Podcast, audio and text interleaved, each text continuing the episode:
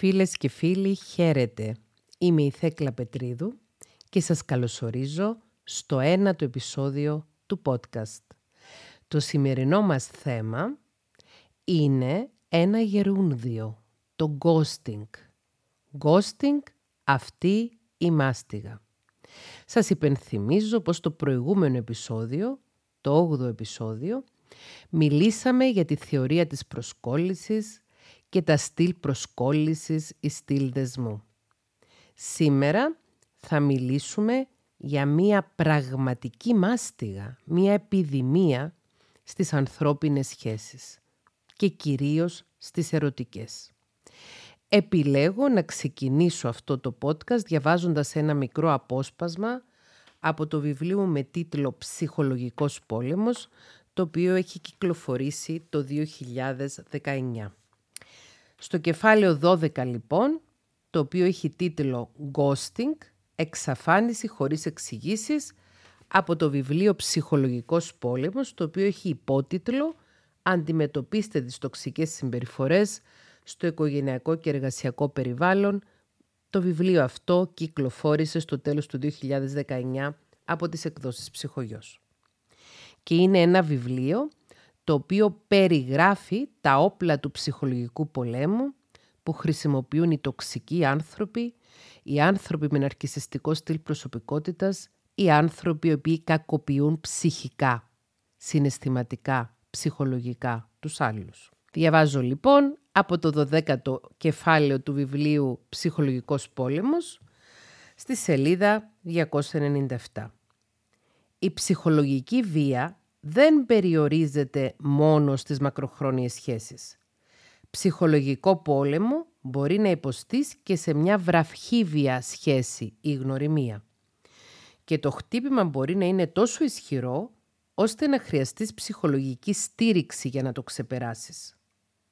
Στα 20 χρόνια που έχω εργαστεί ως ιδιώτης ψυχολόγος, συναντούσα πολύ συχνά το φαινόμενο του ghosting και εδώ θέλω να προσθέσω ότι τα τελευταία πέντε χρόνια που δεν εργάζομαι ως ιδιώτης ψυχολόγος, αλλά ασχολούμαι αποκλειστικά με την παραγωγή ψυχοεκπαιδευτικών βίντεο, τα οποία ανεβαίνουν στο κανάλι μου στο YouTube και με τη συγγραφή βιβλίων, εξίσου συχνά συναντώ ανθρώπους οι οποίοι υποφέρουν μετά από ένα ghosting. Ghosting είναι ένα γερούντιο από την αγγλική γλώσσα η λέξη ghost σημαίνει φάντασμα και ghosting σημαίνει να εξαφανίζομαι σαν το φάντασμα χωρίς εξηγήσεις από μία γνωριμία, μία σύνδεση, μία σχέση, έστω και βραχύβια. Άνθρωποι που δεν έχουν το θάρρος της αλήθειας, άνθρωποι που είναι τόσο μικροί ώστε να διακόπτουν μια ερωτική σχέση χωρίς εξηγήσεις, άνθρωποι που ακολουθούν την τακτική του να αφήνουν τον άλλον με την απορία και το παράπονο και να τον φορτώνουν με το πολύ άσχημο συνέστημα του να είναι εκτεθειμένος, συναισθηματικά ευάλωτος δηλαδή, και να μην έχει την ευκαιρία για ένα φυσιολογικό κλείσιμο μιας ερωτικής σχέσης. Δεν σημαίνει ότι όποιος ξεκινήσει να φλερτάρει μαζί μας, όποιος ξεκινήσει μια ερωτική σχέση οποιοδήποτε τύπου μαζί μας, ότι είναι αναγκασμένος να είναι μαζί μας για πάντα. Όμως, δικαιούμαστε όλοι οι άνθρωποι να έχουμε ένα κλείσιμο. Όπως δίνεται χρόνος και ενέργεια για να αρχίσει μια γνωριμία, έτσι δικαιούμαστε για να κλείνουμε κύκλους μέσα στο μυαλό μας και με τα συναισθηματικούς αλλά και γνωστικούς να έχουμε και ένα κλείσιμο. Το ghosting στην ουσία σου αφαιρεί την ευκαιρία να έχεις κλείσιμο. Closure στα αγγλικά. Να σου πει ο άλλος για αυτό και για αυτό το λόγο δεν θέλω να συνεχίσω να βρισκόμαστε. Γι' αυτό και γι' αυτό το λόγο θέλω να σταματήσω να έχουμε αυτή την σεξουαλική σχέση ή να έχουμε αυτή τη γνωριμία ή αυτό το φλερτ δεν είναι κανένας υποχρεωμένος να παραμείνει σε μια ερωτική σχέση, αλλά είναι το λιγότερο ένδειξη σεβασμού προς τον εαυτό μας και προς το πρόσωπο με το οποίο συνδεθήκαμε να τελειώνουμε τη σχέση μας με αξιοπρέπεια. Και δεν είναι αξιοπρεπές, ούτε αποτελεί ένδειξη σεβασμού να αφήνεις στη μέση οτιδήποτε κάνεις με έναν άλλον άνθρωπο, πόσο μάλλον μια ερωτική σχέση και να εξαφανίζεσαι σαν να μην συμβαίνει τίποτα. Στο προηγούμενο επεισόδιο του podcast μιλήσαμε για τη θεωρία της προσκόλλησης, τα στυλ προσκόλλησης και τον ασφαλή δεσμό. Και έχουμε τονίσει πως ο τρόπος με τον οποίο συνδεόμαστε με τον εαυτό μας και συνδεόμαστε και σε ένα ενήλικο χώρο με τους άλλους επηρεάζεται εξαιρετικά από τις πρωτογενείς σχέσεις που έχουμε ως άνθρωποι. Από τη σχέση που έχει η μητέρα με το βρέφος της, ο πατέρας με το βρέφος του, ο φροντιστής με το βρέφος του, η φροντίστρια με το βρέφος της.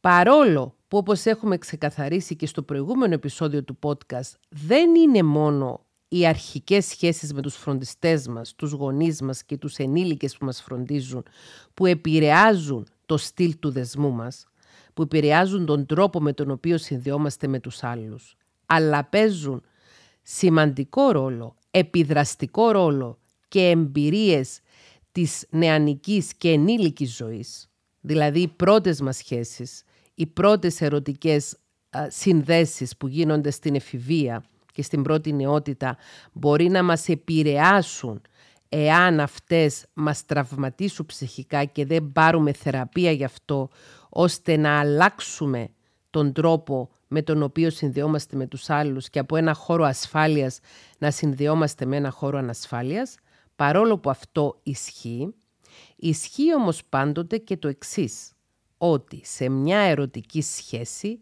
είτε το θέλουμε είτε όχι, είτε το επιδιώκουμε είτε όχι, είτε μας αρέσει είτε όχι, αυτόματα ξυπνάνε οι πρώιμες αναμνήσεις μας.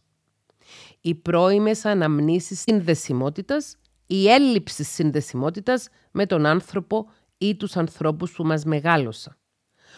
Ο βασικότερος λόγος για τον οποίο είναι τόσο δύσκολες οι ερωτικές σχέσεις είναι επειδή δεν μπορείς να μπεις σε αυτές χωρίς να ανοίξεις το κουτί της Πανδώρας.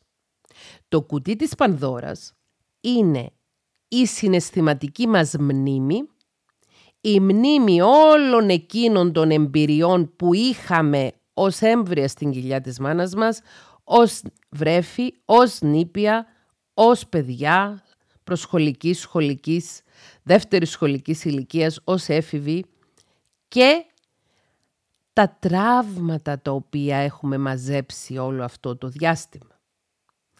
Γι' αυτό το λόγο στο κανάλι μου στο YouTube, το οποίο μπορείτε να το βρείτε πληκτρολογώντας το όνομά μου είτε Θέκλα απλώς, το μικρό μου όνομα είτε Θέκλα Πετρίδου, υπάρχουν 4.000 βίντεο μέχρι στιγμής, από τα οποία τα περισσότερα είναι βίντεο, στο οποία αναλύεται η δυναμική των ερωτικών σχέσεων και λόγος και αφορμή για αυτά τα πολλά βίντεο είναι οι επιστολές που λαμβάνω μέσω email καθημερινώς από χιλιάδες ανθρώπους Έλληνες που κατοικούν στην Ελλάδα, στην Κύπρο και σε όλο τον κόσμο, οι οποίοι εκθέτουν τους προβληματισμούς και τα προβλήματα που αντιμετωπίζουν στις ερωτικές τους σχέσεις, τα οποία είναι εξαιρετικά συνδεδεμένα με το υποσυνείδητο τους, με το τι κουβαλούν μέσα στη ψυχή τους, με το τι είναι καταγραμμένο στο υποσυνείδητό τους,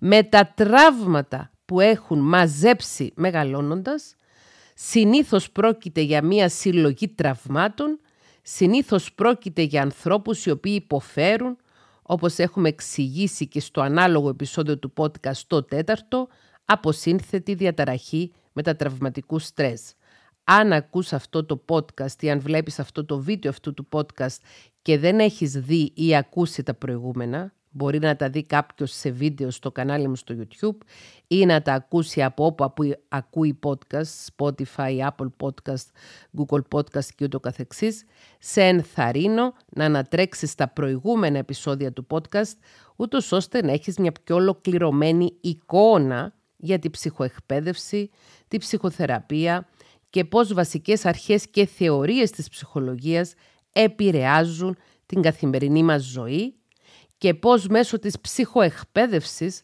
μπορούμε να αποκτήσουμε τις γνώσεις ώστε να ξέρουμε πώς να αντιμετωπίσουμε τις δυσκολίες που έρχονται αναγκαστικά προς το μέρος μας ζώντας σε ένα δύσκολο, περίπλοκο κόσμο. Συνεχίζουμε με την ανάγνωση από το κεφάλαιο.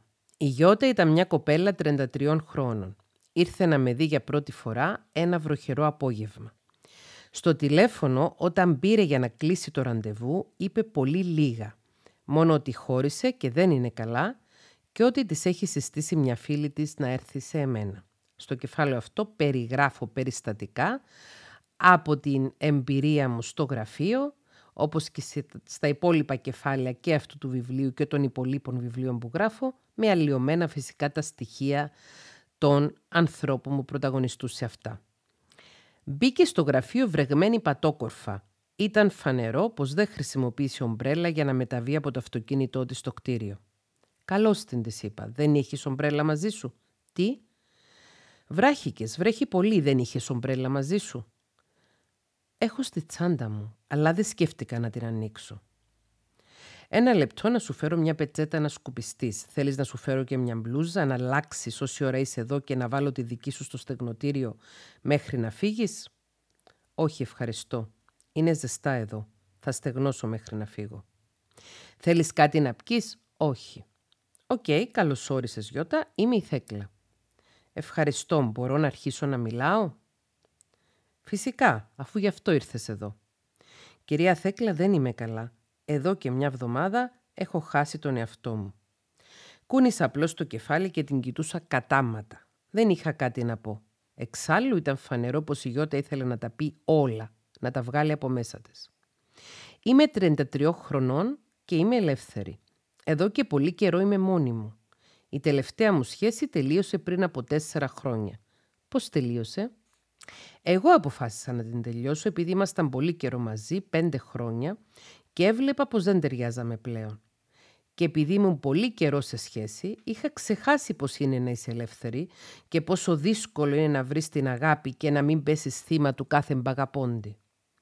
Είναι δύσκολο, ναι, της είπα. Αλλά μετανιώνεις που χώρισες; Όχι, δεν μετανιώνω, επειδή όντως δεν ταιριάζαμε με το παιδί εκείνο.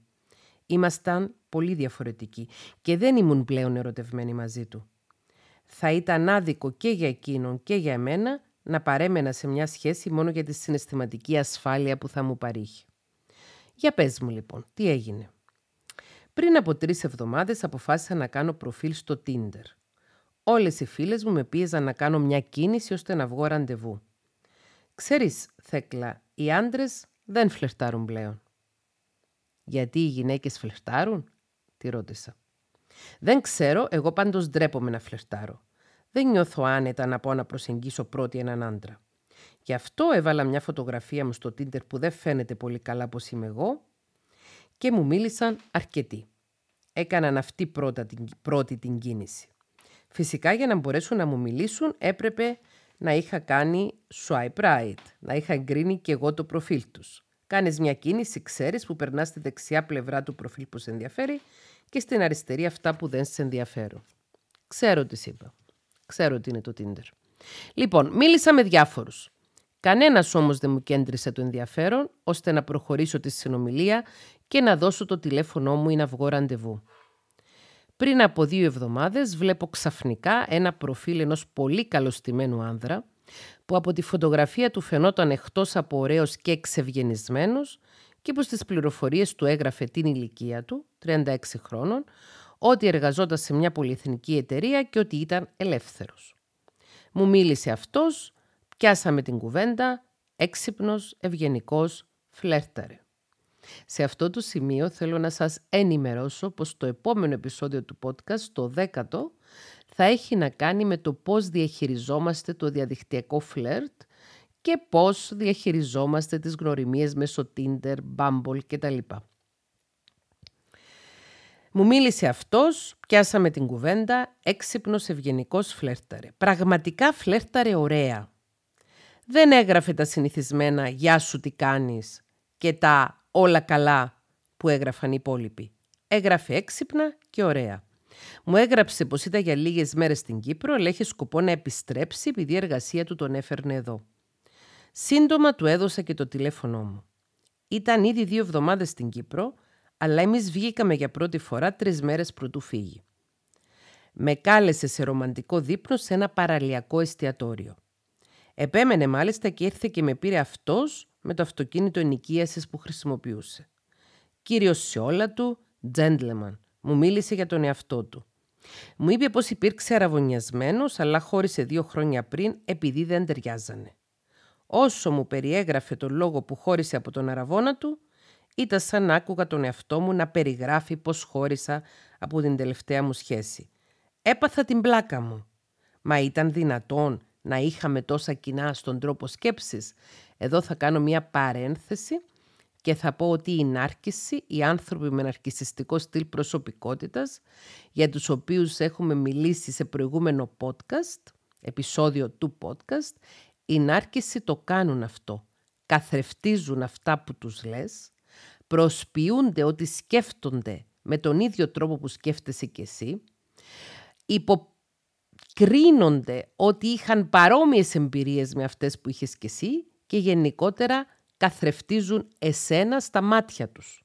Δηλαδή σου δίνουν μια ψευδή εικόνα ότι έχουν μια τέλεια αντανάκλαση του δικού σου εαυτού και ότι ταιριάζεται, άρα να προχωρήσεις στο να εκτελέσεις τις όποιες επιθυμίες έχουν, γιατί υπενθυμίζω ξανά πως οι άνθρωποι με ναρκισιστικό στυλ προσωπικότητας κυρίως εκμεταλλεύονται τους άλλους και χρησιμοποιούν τους άλλους για να διαχειρίζονται το συναισθηματικό χάος που κουβαλούν μέσα τους.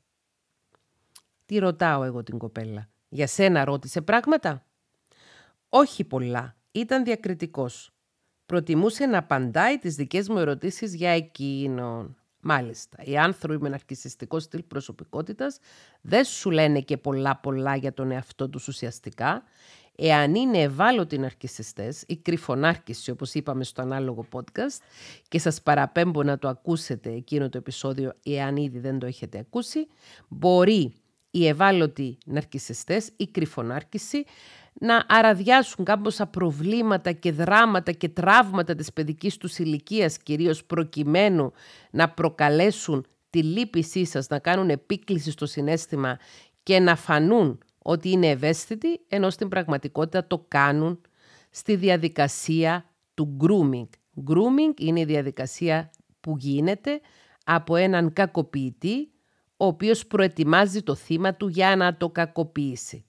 Η λέξη grooming χρησιμοποιείται στις περιπτώσεις της παιδεραστίας κυρίως και αναφέρεται σε ενήλικες εγκληματικά διαστροφικούς οι οποίοι πλησιάζουν παιδιά και τα προετοιμάζουν ώστε να είναι τα θύματά τους.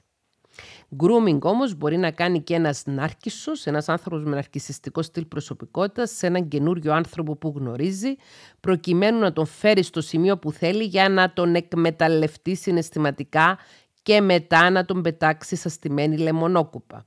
Και αυτό είναι τον ghosting. Πετάς τον άλλον σαν στημένη λεμονόκουπα, είτε επειδή πήρες αυτά που ήθελες να πάρεις, είτε επειδή δεν στα δίνει. Θα πούμε στη συνέχεια γι' αυτό. Τι ρωτάω, του είπες όμως εσύ πράγματα για σένα; Του είπα ναι ότι ζω μόνη μου, του μίλησα για τη δουλειά μου, για τις σπουδές μου, γενικά πράγματα. Σε ρώτησε τι ψάχνεις στην εφαρμογή, στο Tinder; Όχι, δεν με ρώτησε, αλλά δεν είναι δεδομένο ότι ψάχνει μια κοπέλα που κάνει προφίλ στην εφαρμογή. Δεδομένο της λέω πώς; Δεν είναι δεδομένο πως για να κάνεις προφίλ εκεί σημαίνει πως είσαι ελεύθερη και θέλεις να φλερτάρεις για να κάνεις σχέση. Στο δικό σου μυαλό ναι, μπορεί και στο δικό μου της λέω. Δεν σημαίνει όμως πως είναι και δεδομένο. Αφού έχει ερώτηση η εφαρμογή που ρωτά τι ψάχνεις και έχει απαντήσεις που επιλέγεις. Εγώ επέλεξα μια σοβαρή γνωριμία. Αυτός τι επέλεξε, τη ρωτάω. Δεν θυμάμαι. Μπορεί να μην επέλεξε τίποτα. Δεν είναι υποχρεωτικό να συμπληρώσεις όλα τα πεδία. Δηλαδή εσύ δήλωσες γραπτός στην εφαρμογή πώ ψάχνεις μια σοβαρή γνωριμία και αυτός δεν δήλωσε τίποτα. Ναι, αλλά από τη στιγμή που μπήκε σε τόσο κόπο να με φλερτάρει, να με προσεγγίσει, να με βγάλει για φαγητό, να μου πει τόσα πράγματα για τον εαυτό του, αυτό δεν σημαίνει πως έψαχνε σοβαρή γνωριμία. Και της απαντάω εγώ. Αυτό σημαίνει πως έψαχνε γνωριμία. Σοβαρή ή όχι, δεν μπορείς να το συμπεράνεις από τον τρόπο που σε φλέρταρε. Και τονίζω ξανά εδώ ότι προκειμένου να σε χρησιμοποιήσουν οι άνθρωποι που έχουν αρκισιστικό στυλ προσωπικότητας μπορεί να παριστάνουν προθέσεις που δεν έχουν. Κατά τη διάρκεια του βομβαρδισμού αγάπης, της φάσης του love bombing, σε μια ναρκισιστική σχέση, έστω και αν αυτή θα διαρκέσει λίγο, έστω και θα πάει μέχρι το κρεβάτι μία φορά και μετά θα εξαφανιστεί ο νάρκισσος, θα κάνει ghosting, θα σε βομβαρδίσουν με πολύ προσοχή και πολύ ψεύτικη αγάπη προκειμένου να πέσεις στην παγίδα. Εγώ πάντως, λέει η κοπέλα, το θεώρησα δεδομένο πως από τη στιγμή που ήταν τόσο κύριος απέναντί μου ήθελε κάτι σοβαρό όπως και εγώ. Εξάλλου το έγραψα και στο προφίλ μου. OK, okay, της λέω, εσύ θεωρούσες πως ήσου ξεκάθαρη. Ναι. Και τι έγινε μετά; Εκείνο το βράδυ καταλήξαμε σε μια πολύ ρομαντική βόλτα στην παραλία όπου φιλιόμασταν παθιασμένα. Θέκλα, το πιστεύεις πως ένιωσε ερωτευμένη; Ναι, σε πιστεύω, της είπα. Δεν είναι δύσκολο να νιώσεις ερωτευμένη με το κατάλληλο φλερτ και το κατάλληλο σκηνικό. Και τον κατάλληλο άνθρωπο, μου λέει αυτή. Με τον Γρηγόρη ταιριάζουμε πολύ. Γρηγόρη το λένε, τη ρώτησα. Ναι. Και ολοκληρώσατε εκείνο το βράδυ; Όχι. Παρόλο που μου το πρότεινε, εγώ του είπα πως δεν ήμουν έτοιμη. Έτσι περιοριστήκαμε σε ερωτικές αγκαλιές και φιλιά. Και πότε ολοκληρώσατε; Πώς είσαι σίγουρη πως ολοκληρώσαμε; Δεν είμαι σίγουρη, της είπα, αλλά μου φαίνεται πολύ πιθανή εξέλιξη. Ήμουν πολύ διστακτική στο να ολοκληρώσουμε επειδή θα έφευγε σε δύο μέρες και από ό,τι μου είπε θα επέστρεφε ξανά σε ένα μήνα. Όμως την επόμενη μέρα συνεχίσαμε να μιλάμε συνέχεια με μηνύματα, συνεχίσαμε συνέχεια, δηλαδή αυτό το συνέχεια love bombing, ακόμα και την ώρα που ήταν σε σημαντικές συναντήσεις για τη δουλειά και το βράδυ βγήκαμε πάλι για φαγητό και ποτό και καταλήξαμε στο σπίτι μου όπου έζησα την πιο απίστευτη ερωτική νύχτα της ζωής μου. Ξέρεις Θέκλα, δεν ανοίγομαι εύκολα σε μια καινούρια γνωριμία. Για μένα ήταν κάτι πρωτόγνωρο μέσα σε λίγες μέρες να προχωρήσουμε στο σεξουαλικό κομμάτι. Όμως ένιωθα ερωτευμένη και σίγουρη πως το θέλω αυτό τον άντρα. Ένιωθες; Τώρα δεν νιώθεις. Περίμενε να σου πω τι έγινε και θα καταλάβεις. Περάσαμε όλο το βράδυ μαζί και κατά τις 6 το πρωί σηκώθηκε, έκανε ντους, ντύθηκε και μου είπε πως έπρεπε να επιστρέψει στο ξενοδοχείο του όπου είχαν πρωινή συνάντηση με τους άλλους συναδέλφους του που ταξίδευαν μαζί. Το ρώτησα τι ώρα ήταν η συνάντηση, αλλά απέφυγε να μου απαντήσει ακριβώς. Μετά που πήρε το καλό το σεξ, το σεξ με συνέστημα, άλλαξε. Άρχισε η αντίστροφη μέτρηση. Μου είπε να, τώρα το πρωί. Εγώ εκείνη την ώρα δεν ένιωσα καλά. Τις προηγούμενες δυο μέρες οι συναντήσεις του άρχιζαν στις 9 και μετά την πρώτη μας νύχτα ήθελε να φύγει τρεις ώρες πριν από τη συνάντηση. Εδώ θέλω να τονίσω ότι το σώμα μας μας ενημερώνει για το πότε πάει κάτι χ σε μια γνωριμία. Είναι το λεγόμενο gut instinct που στα ελληνικά χρησιμοποιείται η λέξη διέστηση για να περιγράψει τον gut instinct.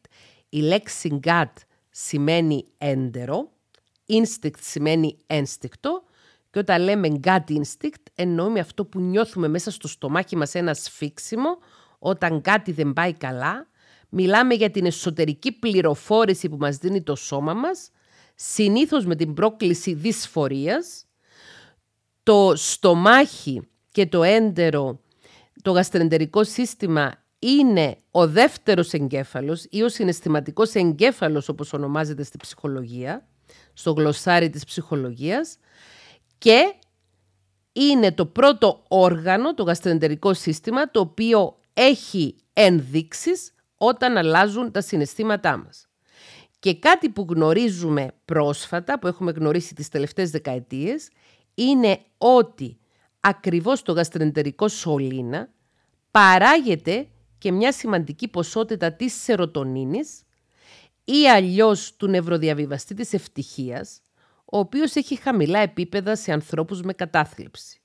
Είμαι σίγουρη ότι υπάρχουν πάρα πολλά ακόμη να ανακαλυφθούν από τους νευροεπιστήμονες σε σχέση με τη λειτουργία του γαστρεντερικού συστήματος σε συνεργασία με τον εγκέφαλο και τις χημικές αυτές ενώσεις, τις χημικές ουσίες τους νευροδιαβιβαστές, οι οποίοι επικοινωνούν τα συναισθήματα από τον εγκέφαλο στο σώμα και από το σώμα στον εγκέφαλο. Το gut instinct μας λοιπόν είναι η διέστησή μας, είναι η εσωτερική μας πληροφόρηση μέσα από το σώμα μας και τις αισθήσεις του σώματός μας, τις εσωτερικές μας αισθήσεις για το ότι κάτι δεν πάει καλά και πρέπει να το ακούμε.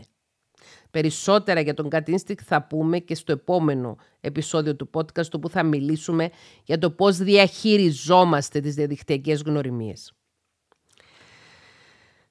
Άρα η κοπέλα λέει ότι εγώ εκείνη την ώρα δεν ένιωσα καλά, τις προηγούμενες δύο μέρες σε συναντήσεις του άρχιζα στις 9 και μετά την πρώτη μας νύχτα ήθελε να φύγει τρεις ώρες πριν από τη συνάντηση.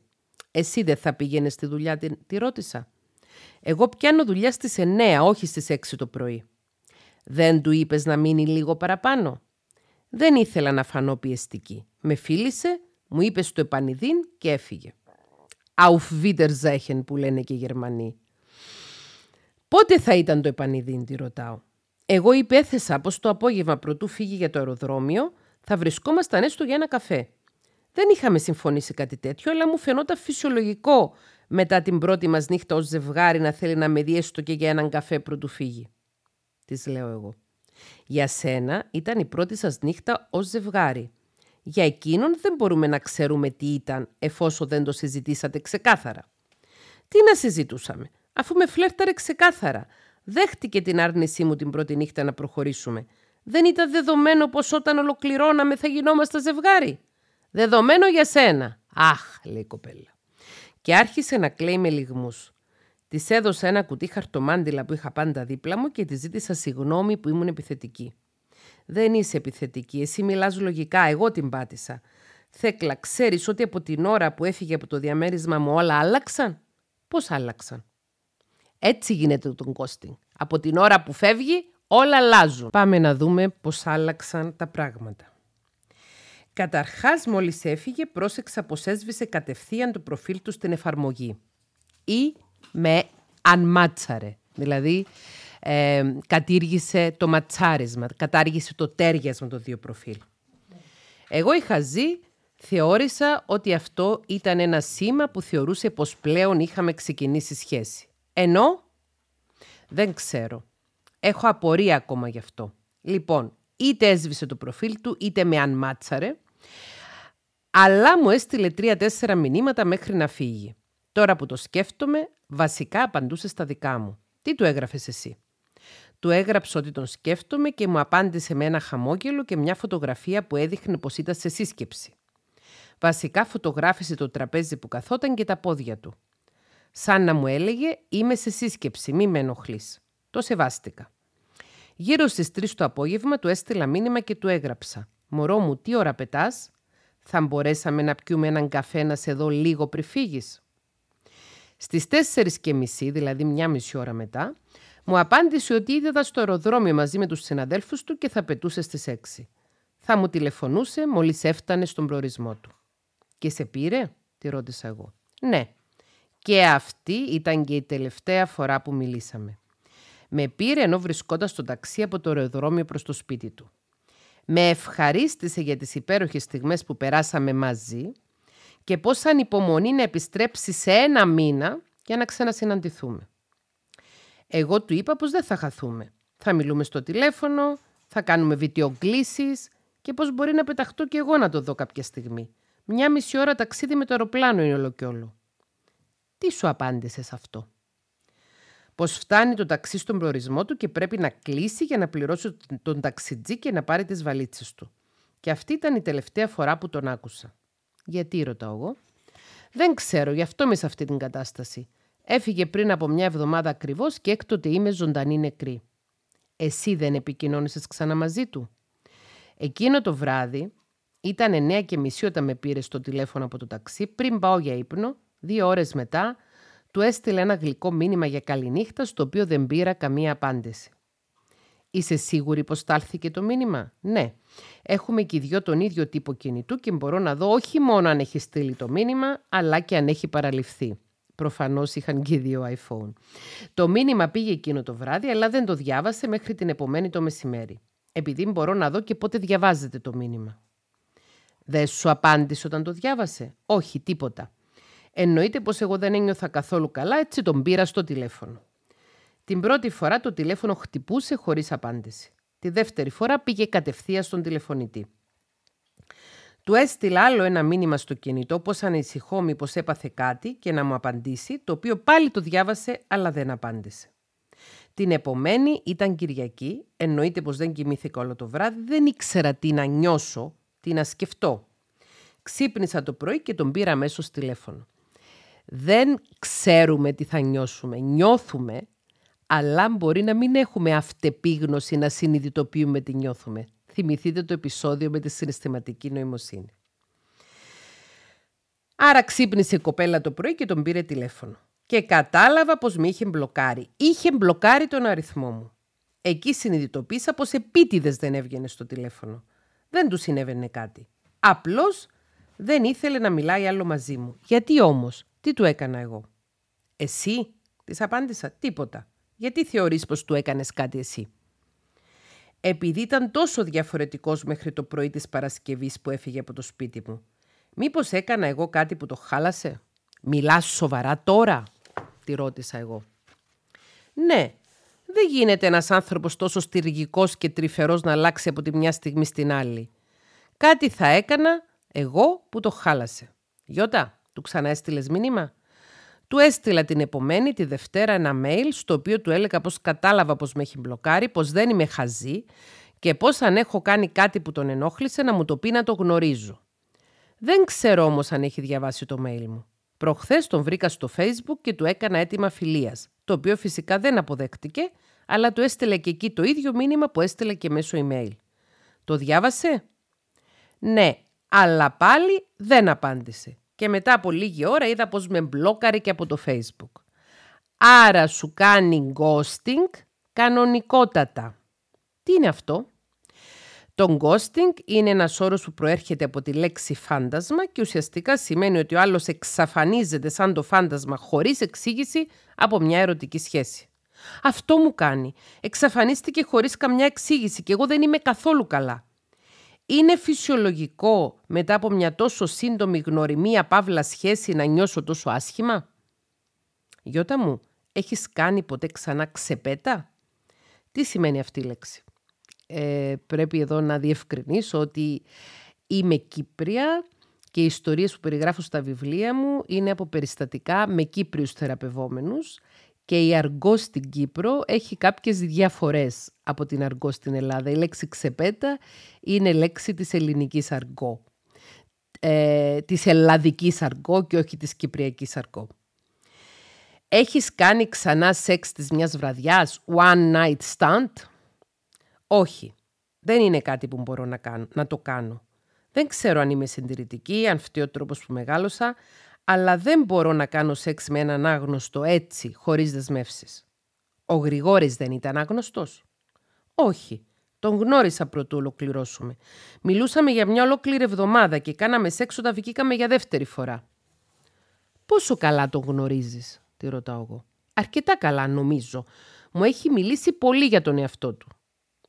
Γνωρίζεις κάποιον από το περιβάλλον του; Πώς μπορώ να γνωρίζω αφού δεν είναι Κύπριος και ήταν εδώ μόνο για δύο εβδομάδες αλλά μου είπε πως σχεδιάζει στο μέλλον να έρχεται συχνά για δουλειές, επειδή η εταιρεία του μελετά την πιθανότητα να ανοίξει παράρτημα στην Κύπρο. Άρα, της λέω εγώ, ίσως ήθελε να βρει μια ερωμένη για κάθε φορά που θα ερχόταν στην Κύπρο.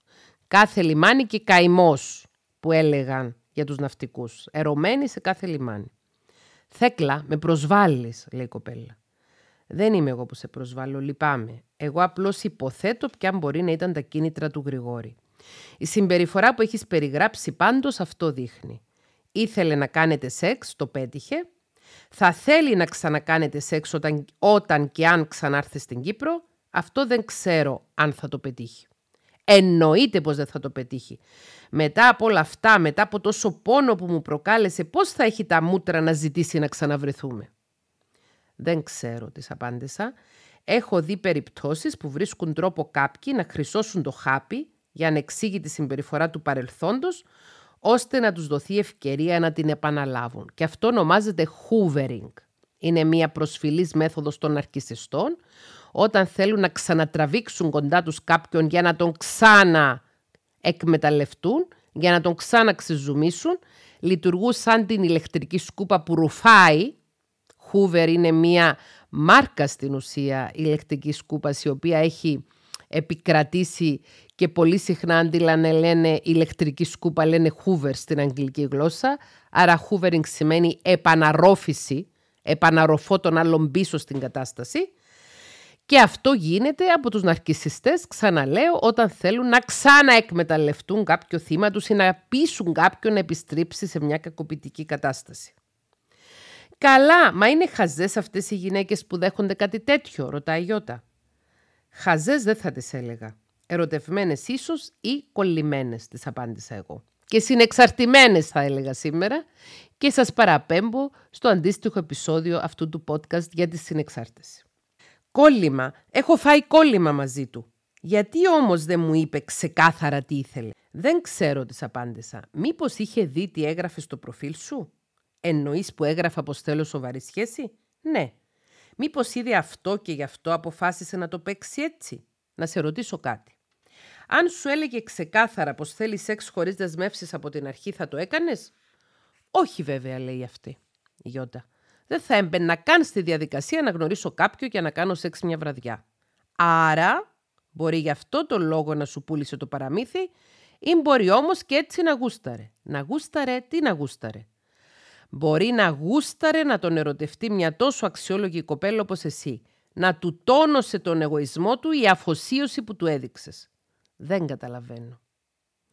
Γιώτα μου, είναι πολύ διαφορετικό να προτείνει ένας άνδρας σε μια γυναίκα να κάνουν σεξ χωρίς δεσμεύσεις και αυτή να το αποδεχθεί και πολύ διαφορετική εμπειρία για τον άνδρα να την κατακτήσει συναισθηματικά και ερωτικά.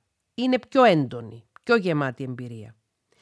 Είναι το ίδιο να συνευρεθεί με μια γυναίκα που, που είναι και αυτή συνειδητοποιημένη πως δεν είναι ερωτευμένη μαζί του και πως πάει μόνο για την εμπειρία ή επειδή έχει ανάγκη το σεξ παρά να καταχτά το μυαλό και την καρδιά μιας γυναίκας και έπειτα το σώμα της. Αυτό με έναν διεστραμμένο κατά τη γνώμη μου τρόπο, με έναν αρκισιστικό τρόπο, του δίνει περισσότερη ευχαρίστηση. Είναι δυνατόν να υπάρχουν άνθρωποι που σκέφτονται και λειτουργούν έτσι; Είναι δυνατόν. Σου συνέβη. Και εγώ τώρα πώς τον ξεπερνώ; Πώς το ξεπερνώ που τον ερωτεύτηκα και μου λείπει και νιώθω τόσο προδομένη; Δεν ερωτεύτηκε στον Γρηγόρη Γιώτα, ερωτεύτηκε στην εικόνα που σου πούλησε. Την αγόρασες ακριβά, θα έλεγα. Δεν είσαι ερωτευμένη μαζί του. Είσαι ερωτευμένη με αυτό που σου υπέβαλε πως είναι, αλλά στην πραγματικότητα δεν είναι. Είπες πως το πρώτο πράγμα που σου έκανε εντύπωση σε αυτόν πέρα από την εξωτερική του εμφάνιση είναι η ευγένεια. Ναι, ήταν πολύ ευγενικός. Ε, πόσο ευγενικό είναι να παρατάς μια κοπέλα στα κρύα του λουτρού με τον τρόπο που το έκανε αυτός χωρίς καμιά εξήγηση; Αυτό είναι ευγένεια; Αυτό είναι χειρής του είδους αγένεια. Εγκληματική αγένεια θα έλεγα. Και όντως το ghosting είναι μια εγκληματική πράξη αγένειας η οποία τραυματίζει ψυχικά τον άνθρωπο που το δέχεται. Δεν το είχα σκεφτεί έτσι, είπε η Γιώτα. Αφού δεν μου έχει μιλήσει αγενός. Αντιθέτως, εγώ στο τελευταίο μήνυμα που του έστειλα, επειδή του έστειλα και δεύτερο email, αφού με μπλόκαρε στο facebook, του μίλησα άσχημα. Του έγραψα πως δεν έχει κότσια και ανδρισμό. Και ήσουν εσύ αγενής, επειδή του περιέγραψες τι έκανε; Μα αυτός δεν μου έχει πει και δεν μου έχει γράψει κάτι μειωτικό. Αυτός σου έχει κάνει κάτι εξαιρετικά μειωτικό εξαφανίστηκε σαν το φάντασμα μετά που πήρε αυτό που ήθελε. Και έβαλε τις βάσεις ώστε εσύ να καταλάβεις από μόνη σου πως αυτός θέλει μόνο φλερτ, ρομάντζο και σεξ όταν θα είναι στην Κύπρο για ποικιλία του ταξιδιού του. Δεν θα ξαφνιαζόμουν καθόλου αν μάθαινα πως δεν είναι ελεύθερος. Μα στο προφίλ του στο facebook δεν έγραφε ότι είναι παντρεμένος. Και από όσες αναρτήσεις έχει δημόσιες και είδα πρωτού με μπλοκάρει, δεν φαίνεται να είναι παντρεμένος. Μπορεί να μην είναι παντρεμένος. Μπορεί να είναι αραβωνιασμένο ή να έχει σχέση. Μα ήταν αραβωνιασμένο και χώρισε. Έτσι σου είπε. Το γνωρίζεις τα σίγουρα; Η αλήθεια είναι πως όχι. Μπορεί όντως να ήταν αραβωνιασμένο και να χώρισε και τώρα να είναι ξανά αραβωνιασμένο ή να συζεί με κάποια κοπέλα ή να είναι αραβωνιασμένο να μην χώρισε ποτέ, να φαντασιωνόταν την ώρα που ήταν μαζί σου πως χώρισε, να σου το είπε και σένα, να το πίστεψες και να δημιουργήθηκε η κατάλληλη ατμόσφαιρα για να δημιουργηθεί το ρομάντζο σας. Και είπες πως ήταν και πολύ καλή αυτή η σεξουαλική εμπειρία. Για μένα ναι, δεν ξέρω όμως για εκείνο. Λες να μην του άρεσα και γι' αυτό να με αποφεύγει. Αυτό το ερώτημα εδώ πέρα δείχνει ακριβώς την ανασφάλεια που βιώνει η κοπέλα αυτή και όταν δεχόμαστε μία πράξη ghosting, γιατί το ghosting είναι πράξη ακόμη και σημαίνει απραξία, όταν δεχθείς τον ghosting μειώνεται ακόμη περισσότερο η αυτοεκτίμησή σου. Την ώρα που συνέβαινε το σεξ τι σου έδειχνε, πως το απολάμβανε περισσότερο από ότι εγώ. Άρα γνωρίζεις και από μόνη σου την απάντηση. Εσύ ήσουν ένα εξωτικό φρούτο που διάνθησε την επίσκεψη του στο νησί μας, αλλά δεν επιθυμεί συνέχεια της γνωριμίας σας τώρα που είναι στην πόλη του. Μα γιατί, είναι δυνατόν να είναι οι άνθρωποι τόσο κακοί; Ναι, είναι δυνατόν. Δεν έχεις ακούσει για ανθρώπους που βιάζουν στο πρώτο ραντεβού; Δεν έχεις ακούσει το φαινόμενο date rape; Ναι, έχω διαβάσει γι' αυτό. Ε, λοιπόν, ghosting, όπως αυτό που σου έκανε ο κύριος Γρηγόρης, είναι μια εξευγενισμένη μορφή date rape, ψυχικού βιασμού, όπως εξευγενισμένος είναι και ο ίδιος τρομάρα του. Έχεις δίκιο. Νιώθω σαν να έχει βιάσει τη ψυχή μου. Αυτή τη φορά έκλαιγε τρανταχτά με λιγμούς. Ήταν δύσκολο για μένα να την κοιτάω και να μην κάνω μια κίνηση να της συμπαρασταθώ. Τη ρώτησα αν ήθελε να την αγκαλιάσω. Χώθηκε στην αγκαλιά μου και έκλαιγε σπαραχτικά. Σαν ένα λαβωμένο πουλί. Σαν ένα μωρό που μόλις έχει χάσει την ασφαλειά του. Έκλαψα κι εγώ μαζί της. Όχι μόνο για εκείνη, αλλά και για όλες τις γυναίκες που έχουν δεχθεί τέτοιον βιασμό ψυχής που ένας έξυπνος εντός εισαγωγικών βρέθηκε να παίξει με τα αισθήματά τους για να απολαύσει ο ίδιος το έργο που σκηνοθέτησε και μετά τις αγνόησε και τις πέταξε στα στημένες λεμονόκουπες. Έκλαψα και για εκείνους τους άνδρες που γνώρισα, που έπαθαν τα ίδια από μια γυναίκα, πιο λίγοι αυτοί, αλλά γνώρισα και άνδρες που δέχτηκαν ghosting, αδικαιολόγητη εξαφάνιση ενός προσώπου που κέρδισε την εμπιστοσύνη και τα συναισθήματά τους και εξαφανίστηκε αφού πήρε αυτό που επιθυμούσε. Και επίσης στην πορεία γνώρισα και άνδρες που δέχθηκαν ghosting από άνδρες και γυναίκες που δέχθηκαν ghosting από γυναίκες. Γιατί πρέπει να το ξαναπούμε πως ο τύπος προσωπικότητας και η κακοποίηση δεν γνωρίζει φίλο και ερωτικό προσανατολισμό. Και στη συνέχεια του κεφαλαίου αυτού περιγράφω μια παρόμοια ιστορία που είχε ένας άνδρας με μια κοπέλα που του έκανε ghosting. Θα σας διαβάσω ακόμη ένα μικρό κομμάτι και θα σχολιάσω. Όποιος επενδύει συναισθηματικά πληγώνεται όταν τον αφήσει στα κρύα του λουτρού. Όταν του κάνεις ghosting. Χάνεται η ψυχική του ισορροπία και μπορεί να χρειαστεί ψυχοθεραπεία για να συνέλθει. Και μέσα από τη ψυχοθεραπεία φυσικά θα ανακαλύψει και ο ίδιος, όπως συνέβη και με το περιστατικό με τον Αντώνη, αυτό που δεν σας διαβάζω και υπάρχει στο κεφάλαιο αυτό του βιβλίου μου, «Ψυχολογικός πόλεμος», ο οποίος ανακάλυψε ποια δικά του στοιχεία τον έκαναν κατάλληλο υποψήφιο για θύμα. Και εντοπίζοντας αυτές τις αδυναμίες του και δουλεύοντας πάνω σε αυτές, με τη βοήθεια του ψυχοθεραπευτή του θα μπορέσει να ασφαλίσει τον εαυτό του από μελλοντικές παρόμοιες ταλαιπωρίες. Αυτό πέτυχε και ο Αντώνης και είμαι πολύ περήφανη γι' αυτόν, επειδή αξιοποίησε μια τραυματική εμπειρία και αντί να επιτρέψει να τον γονατίσει και να τον σκληρύνει εντός εισαγωγικών ως άνθρωπο, επιδίωξε και κατάφερε να τη χρησιμοποιήσει προς όφελός του, ώστε να γίνει ο ίδιος πιο σοφός, πιο δυνατός, πιο ολοκληρωμένος άνθρωπος. Η τραυματική εμπειρία που είχαν τόσο ο Αντώνης όσο και η Γιώτα, το ghosting, θα μπορούσε να οδηγήσει στη ψυχική τους ατίμωση εντός εισαγωγικών, να καταλήξουν να νιώθουν ντροπή και αναξιότητα για τον εαυτό τους, εάν δεν το συζητούσαν εγκαίρως με έναν ψυχολόγο και απλώς το μοιράζονταν με ανθρώπους χωρίς ψυχολογική γνώση και ενσυναίσθηση. Στα χέρια ενός θήτη, η γνώση τέτοιων περιστατικών θα μπορούσε να χρησιμοποιηθεί για να κατατροποθεί ψυχικά και συναισθηματικά το θύμα του. Και θέλω να πω κάτι πάνω σε αυτό. Όταν μας συμβαίνουν διάφορα αναπάντεχα στη ζωή μας τραυματικά γεγονότα. Το ghosting, η εξαφάνιση δίχως εξηγήσεις, αποτελεί ένα τραύμα ψυχικό που δέχεται ένας άνθρωπος που βρίσκεται στο χώρο του φλερτ και του dating. Όταν μοιραζόμαστε αυτά τα τραυματικά γεγονότα με ανθρώπους που δεν έχουν ενσυναίσθηση και δεν έχουν ψυχολογικές γνώσεις, αυτοί οι άνθρωποι μπορεί να μας κάνουν να νιώσουμε πολύ άσχημα για τον εαυτό μας μπορεί να μας κάνουν να νιώθουμε χαζοί, ηλίθιοι, παλαβοί και ότι φταίμε εμείς για το γεγονός ότι δεχόμαστε ghosting.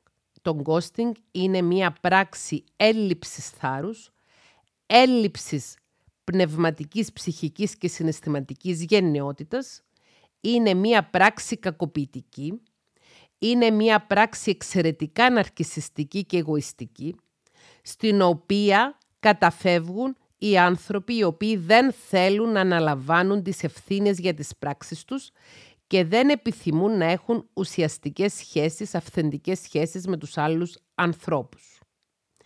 Το ghosting συμβαίνει πολύ συχνά στην εποχή μας. Και δεν συμβαίνει μόνο σε ερωτικές σχέσεις, μπορεί να συμβεί και σε φιλικές σχέσεις. Σε αυτό το επεισόδιο όμως μιλάμε για το ghosting στις ερωτικές σχέσεις. Πρέπει να είμαστε προετοιμασμένοι και γι' αυτό το σκοπό έχω φτιάξει αυτό το επεισόδιο στο podcast και γι' αυτό το σκοπό έχω και ένα playlist στο κανάλι μου στο YouTube με μια σειρά από βίντεο τα οποία αναφέρονται στο ghosting και σε περιστατικά ghosting, μελέτης περίπτωσης ghosting.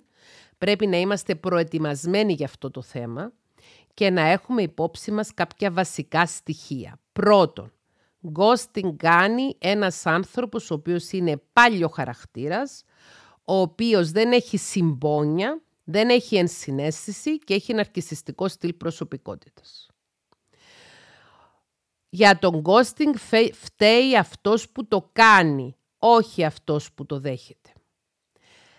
Είναι πάρα πολύ εύκολο να θεωρήσουμε ότι κάτι κάναμε λάθος εμείς και γι' αυτό το λόγο έχουμε δεχθεί ghosting. Όχι όσο καλά και αν τα κάνουμε τα πράγματα, όσο πολύ και αν προσπαθούμε να ευχαριστήσουμε έναν άνθρωπο που μπαίνει στη ζωή μας σαν σύφουνας και φεύγει το ίδιο απότομα, δεν θα αποτρέψουμε τον ghosting. Τον ghosting το κάνουν οι άνθρωποι επειδή οι ίδιοι είναι αρπαχτικά. Θέλουν να αρπάζουν από τους άλλους ανθρώπους επιβεβαίωση, ναρκισιστική τροφοδοσία, να ρουφάνε ενέργεια και να ξεζουμίζουν τους άλλους ανθρώπους προκειμένου να νιώσουν αυτοί παροδικά για λίγο καλά, να εξαφανιστούν χωρίς εξηγήσεις γιατί δεν θέλουν να έρθουν σε επαφή ούτε με τον πόνο που έχουν προκαλέσει στον άλλον, αλλά ούτε και με τα δικά τους συναισθήματα και πρόκειται για ανθρώπους οι οποίοι κατά συρροή κάνουν ghosting στους άλλους αυτός που σου έχει κάνει ghosting εσένα σήμερα, έχει κάνει προηγουμένως και σε άλλους ανθρώπους ghosting και θα κάνει και στο μέλλον. Δεν προκαλείς εσύ τον ghosting. Τον ghosting το κάνει ο άνθρωπος ο οποίος είναι παλιόπεδο, παλιάνθρωπος, παλιό χαρακτήρας, ναρκισιστής. Πώς μπορούμε να αποφύγουμε τον ghosting; Θα είμαι ειλικρινής μαζί σας. Δεν μπορούμε πάντα να αποφύγουμε τον ghosting. Υπάρχουν άνθρωποι οι οποίοι είναι τόσο πολύ επιτιδευμένοι, οι οποίοι χρησιμοποιούν την ευφυΐα τους, την διανοητική, προκειμένου να χειριστούν άψογα τους άλλους ανθρώπους, είναι εξαιρετικά χειριστικοί, είναι εξαιρετικά γοητευτικοί, επιφανειακοί, αλλά, επιφανειακά γοητευτικοί, αλλά γοητευτικοί και μπορεί να ξεγελάσουν ακόμη και τον πιο έμπειρο γνώστη της ψυχικής δομής των αρκισιστών. Δεν μπορούμε πάντα να το αποφύγουμε. Θα τύχει να το πάθουμε. Και όταν το πάθουμε, πρέπει να επενθυμίζουμε στον εαυτό μας ότι δεν φταίμε εμείς, αλλά φταίει το παλιό που το έκανε τον ghosting. Και όταν δεχθούμε ghosting, εάν ήδη δεν βρισκόμαστε σε ψυχοθεραπεία, πρέπει να απευθυνθούμε άμεσα σε ψυχοθεραπεία άμεσα σε ψυχολόγο της δικής μας επιλογής για να κάνουμε ψυχοθεραπεία, προκειμένου να διαχειριστούμε το τραύμα όσο πιο νωρίς γίνεται για να μην μας αφήσει κατάλοιπα. Και να μην ρίξει κι άλλο την αυτοεκτίμησή μας και να μην μπούμε σε ένα φαύλο κύκλο αυτοϋποτίμησης, σε ένα φαύλο κύκλο ενοχών και σε ένα φαύλο κύκλο αυτοσαμποταρίσματος. Λοιπόν, πώς αποφεύγουμε τον ghosting? Με τον εξής τρόπο. Είμαστε ιδιαίτερα προσεκτικοί εάν κάποιος δείχνει πολλά πολύ γρήγορα. Και έχουμε πάντα στο μυαλό μας ότι κάποιο νόημα έχει η φράση «πολύ καλό για να είναι αληθινό». Too good to be true. Εάν κάποιος μας κάνει βομβαρδισμό αγάπης, love bombing, εάν κάποιος έρχεται ξαφνικά στη ζωή μας και μονοπολεί την ώρα μας και την προσοχή μας, με τον ίδιο ξαφνικό τρόπο που έχει έρθει, με τον ίδιο ξαφνικό τρόπο είναι πιθανόν να φύγει στο επόμενο επεισόδιο αυτού του podcast που θα μιλήσουμε για το πώς διαχειριζόμαστε τις εφαρμογές γνωριμιών και πώς διαχειριζόμαστε μια νέα γνωριμία με σκοπό τη σύναψη ερωτικής σχέσης ή δεσμού, θα μιλήσουμε για τη σημασία που έχει να χτίζεται σιγά σιγά σταδιακά και σε σταθερές βάσεις μια καινούρια γνωριμία. Άρα είμαστε επιφυλακτικοί όταν ο άλλος τα δίνει όλα εντός εισαγωγικών, φαίνεται πως τα δίνει όλα πολύ νωρίς και όταν φαίνεται πολύ καλός ή πολύ καλή για να είναι αληθινός ή αληθινή. Το επόμενο. Βάζουμε, γράφουμε πολύ βαθιά στο μυαλό μας την εξής αλήθεια. Δεν σκέφτονται όλοι όπως εμάς και δεν λειτουργούν όλοι όπως εμάς. Είναι τεράστιο σφάλμα να υποθέτουμε χωρίς να το εξερευνούμε, χωρίς να το διερευνούμε, πόσο άλλος έχει τις ίδιες προθέσεις που έχουμε εμείς, πόσο άλλος έχει τα ίδια κίνητρα που έχουμε εμείς και πόσο άλλος εννοεί τα ίδια πράγματα που εννοούμε εμείς. Δεν σκέφτονται όλοι το ίδιο, δεν σκέφτονται όλοι όπως εμάς και πρέπει να το έχουμε αυτό στο μυαλό μας. Και επίσης πρέπει να ρωτάμε δύσκολες ερωτήσεις. Ακόμη και αν αυτές θα προκαλέσουν την ενόχληση του ανθρώπου ο οποίος είχε σκοπό να μας κάνει ghosting και να φύγει πιο νωρίς. Αν ο άλλος το μόνο που θέλει από εμάς είναι να μας γαμίσει, με συγχωρείτε για την έκφραση, sick, ψυχικά, σωματικά και να φύγει, εάν δεν του το δώσουμε αυτό, πάλι θα φύγει. Και αν του το δώσουμε, πάλι θα φύγει. Δηλαδή, αν ο σκοπός του άλλου είναι απλώς να κάνει το δικό του με μας, είτε να επιβεβαιωθεί ο ανδρισμός του ή θηλυκότητα της με το να φλερτάρει μαζί μας και να κάνει το λεγόμενο micro-cheating, μικροαπιστία. Υπάρχουν άνθρωποι οι οποίοι είναι σε σχέση, είναι παντρεμένοι και κάνουν micro-cheating, μικροαπιστία, δηλαδή στέλνουν μηνύματα, πάνε σε ραντεβού, φλερτάρουν, δεν κάνουν σεξ, δεν δημιουργούν άλλη σχέση, αλλά παίρνουν επιβεβαίωση. Αν ο άλλος άνθρωπος δεν έχει σκοπό να συνδεθεί ουσιαστικά μαζί μας, είτε εμείς του φερθούμε διευκολυντικά, είτε εμείς του φερθούμε εναντιωματικά, δηλαδή είτε του κάνουμε τα κέφια είτε του κόψουμε τη φόρα, το αποτέλεσμα είναι ένα και το αυτό. Θα φύγει ούτως ή άλλως.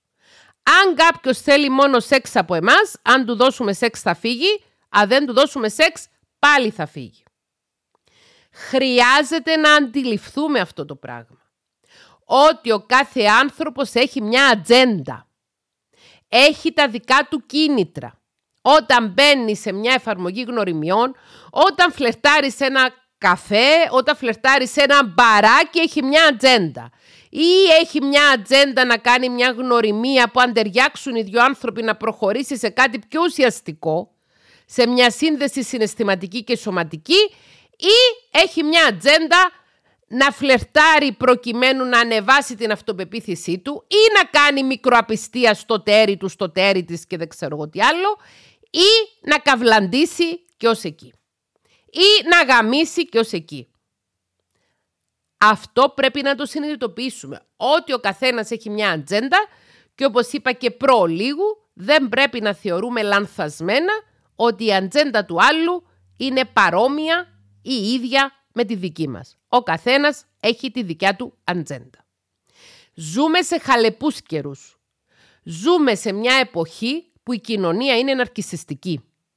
Σας παραπέμπω ξανά στο podcast, στο επεισόδιο του podcast για τον αρκισισμό. Όσοι δεν το έχετε ακούσει, παρακαλώ να το ακούσετε για να καταλάβετε καλύτερα αυτά που λέγονται στο επεισόδιο αυτό για τον Κώστη. Ζούμε σε ένα ναρκισιστικό σύμπαν, ζούμε σε μια εποχή ηλισμού, σε μια εποχή υποκρισίας και σε μια εποχή κακοποιητική. Ο ένας άνθρωπος κακοποιεί τον άλλον. Δεν θεωρώ ότι η δική μας εποχή είναι χειρότερη από προηγούμενες εποχές.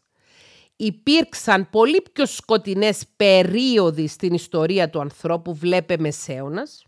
Υπήρξαν πολύ πιο σκοτεινές εποχές στην ανθρώπινη ιστορία από αυτή που ζούμε σήμερα. Το πρόβλημα όμως, το βασικό πρόβλημα με τη σημερινή εποχή είναι ότι οι άνθρωποι προσποιούνται κάτι που δεν είναι. Παλιότερα ήξερες ποιος ήταν ο κακός, ήξερες ποιος ήταν ο λύκος. Σήμερα οι λύκοι ενδύονται προβιά προβάτου.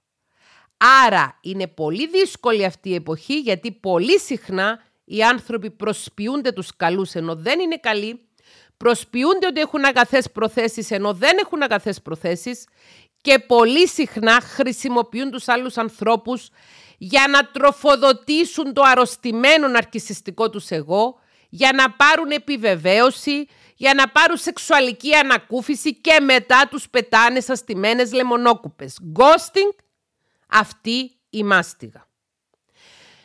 Εάν ακούει αυτό το επεισόδιο κάποιος ο οποίος έχει κάνει ghosting και νιώθει άσχημα, θέλω να κάνει κάποιες ερωτήσεις, προτείνω να κάνει κάποιες ερωτήσεις στον εαυτό του. Για ποιο λόγο έχει προβεί σε ghosting και οι άνθρωποι οι οποίοι ψυχοεκπαιδεύονται και ψυχοθεραπεύονται και εξασκούν την αυτογνωσία και την αυτεπίγνωση, πολύ συχνά λένε ότι έχει τύχει να κάνουν ghosting στο παρελθόν επειδή ντρεπόντουσαν να πούν σε κάποιον άνθρωπο «δεν μου άρεσε η γνωριμία που είχαμε μέχρι τώρα», δεν με ικανοποίησε όπως θα περίμενα η επαφή μας μέχρι τώρα και γι' αυτό φεύγω.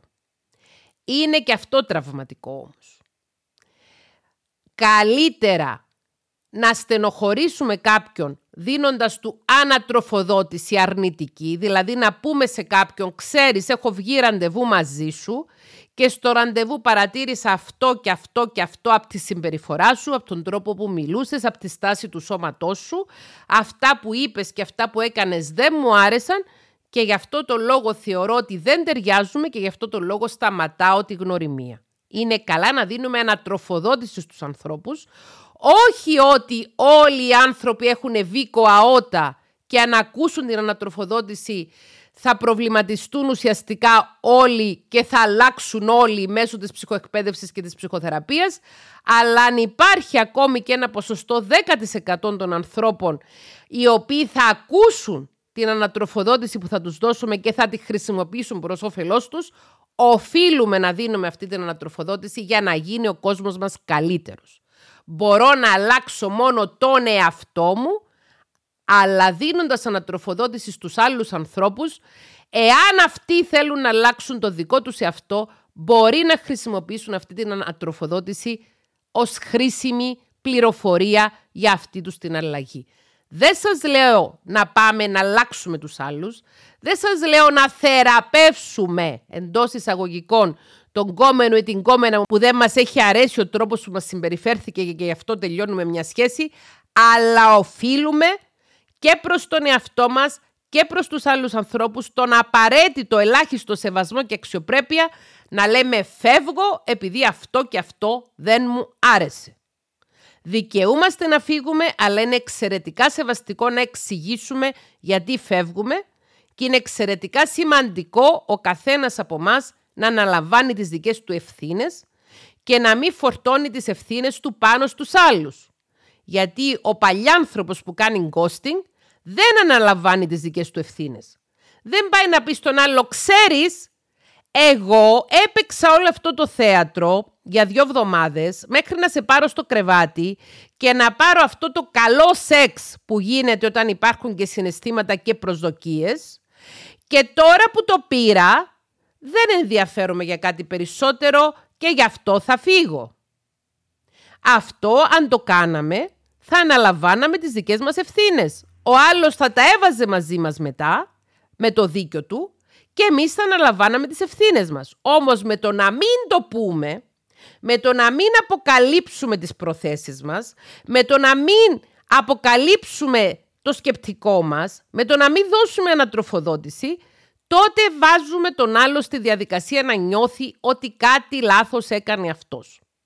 Και θα κλείσω αυτό το επεισόδιο του podcast με ένα σχόλιο πάνω στην ιστορία η οποία έχει, έχει βγει στην επικαιρότητα τον τελευταίο καιρό για έναν τύπο ο οποίος έστελνε, όπως ο ίδιος είπε, και σε βίντεο που ανέβασε στο TikTok και σε μια εμφάνιση που είχε σε, μια, σε ένα πρωινάδικο, σε μια τηλεοπτική εκπομπή, ότι είχε σύστημα να στέλνει πανομοιότυπα ηχητικά μηνύματα σε πολλές γυναίκες. Ο ίδιος είπε ότι έστειλε αυτά τα πολύ ε, όμοια μεταξύ τους μηνύματα σε 6.000 γυναίκες. Είχε σύστημα να στέλνει αυτά τα μηνύματα, να κάνει love bombing δηλαδή στις γυναίκες αυτές και με τις γυναίκες αυτές όταν αυτές τσιμπούσαν έβγαινε μαζί τους, έκανε σεξ και μετά εξαφανιζόταν χωρίς εξηγήσεις. Έκανε ghosting. Ο Σταύρος Γεωργάς ή Γεωργάς ή Γιώργας που δεν ξέρω πώς λέγεται, το είπε δημοσίως στην ελληνική τηλεόραση ότι έκανε ghosting. Ότι είχε σύστημα και ότι έκανε ghosting. Και μάλιστα δεν ανέλαβε καμία ευθύνη για τις πράξεις του και είπε ότι με αυτό το κάνουν όλοι. Στο κανάλι μου στο YouTube έχω κάνει ένα βίντεο στο οποίο σχολιάζω αυτή την υπόθεση Σταύρου Γεωργά. Λοιπόν, αυτός ο τύπος, τον οποίο κάποιοι έχουν ονομάσει στα κοινωνικά δίκτυα ότι είναι γήπας, ότι είναι πέφτουλας, ότι είναι δεν ξέρω εγώ τι άλλο είναι, αυτός ο τύπος θα μπορούσε να είναι ο άνδρας της διπλανής πόρτας, ο οποίος κάνει ghosting σε μια κοπέλα στην οποία δείχνει πολύ προσοχή και πολύ σημασία και στέλνει πολλά μηνύματα και είναι πολύ γλυκούλης ή δεν ξέρω εγώ με ποιο τρόπο θεωρεί ο ίδιος ότι είναι ελκυστικός προκειμένου να την πάρει στο κρεβάτι και μετά να εξαφανιστεί δίχως εξηγήσεις. Το ghosting είναι μια πράξη ψυχικής βίας. Το ghosting είναι εγκληματικό. Το ghosting τραυματίζει ψυχικά τον αποδέκτη του. Εάν είστε θύματα ghosting, σας παρακαλώ πολύ, ζητήστε βοήθεια. Ζητήστε βοήθεια από ψυχολόγο της δικής σας επιλογής προκειμένου να θεραπεύσετε αυτό το βαθύ τραύμα που αφήνει τον ghosting. Στην ιστοσελίδα μου theklapetridun.com, στην αρχική σελίδα, υπάρχει ένα άρθρο στο οποίο καταγράφουμε τους συνδρομητές από το κανάλι μου υπηρεσίες δωρεάν συμβουλευτικής και ψυχοθεραπείας σε Κύπρο και Ελλάδα και όσοι από εσάς ενδιαφέρεστε γι' αυτό μπορείτε να πάτε στην ιστοσελίδα μου theklapetridun.com και να το βρείτε. Γιατί πολύ συχνά ακούω αυτό το οποίο έχει μεγάλη βάση ότι δεν έχω την οικονομική ευχαίρεια να κάνω ψυχοθεραπεία. Υπάρχουν και υπηρεσίες με πολύ χαμηλή χρέωση ή δωρεάν. Σας χαιρετώ και δεν θα σας κάνω ghosting εγώ. Θα τα πούμε στο επόμενο επεισόδιο, την επόμενη Πέμπτη, όπου θα μιλήσουμε για το πώς διαχειρίζομαι το διαδικτυακό φλερτ. Φιλιά!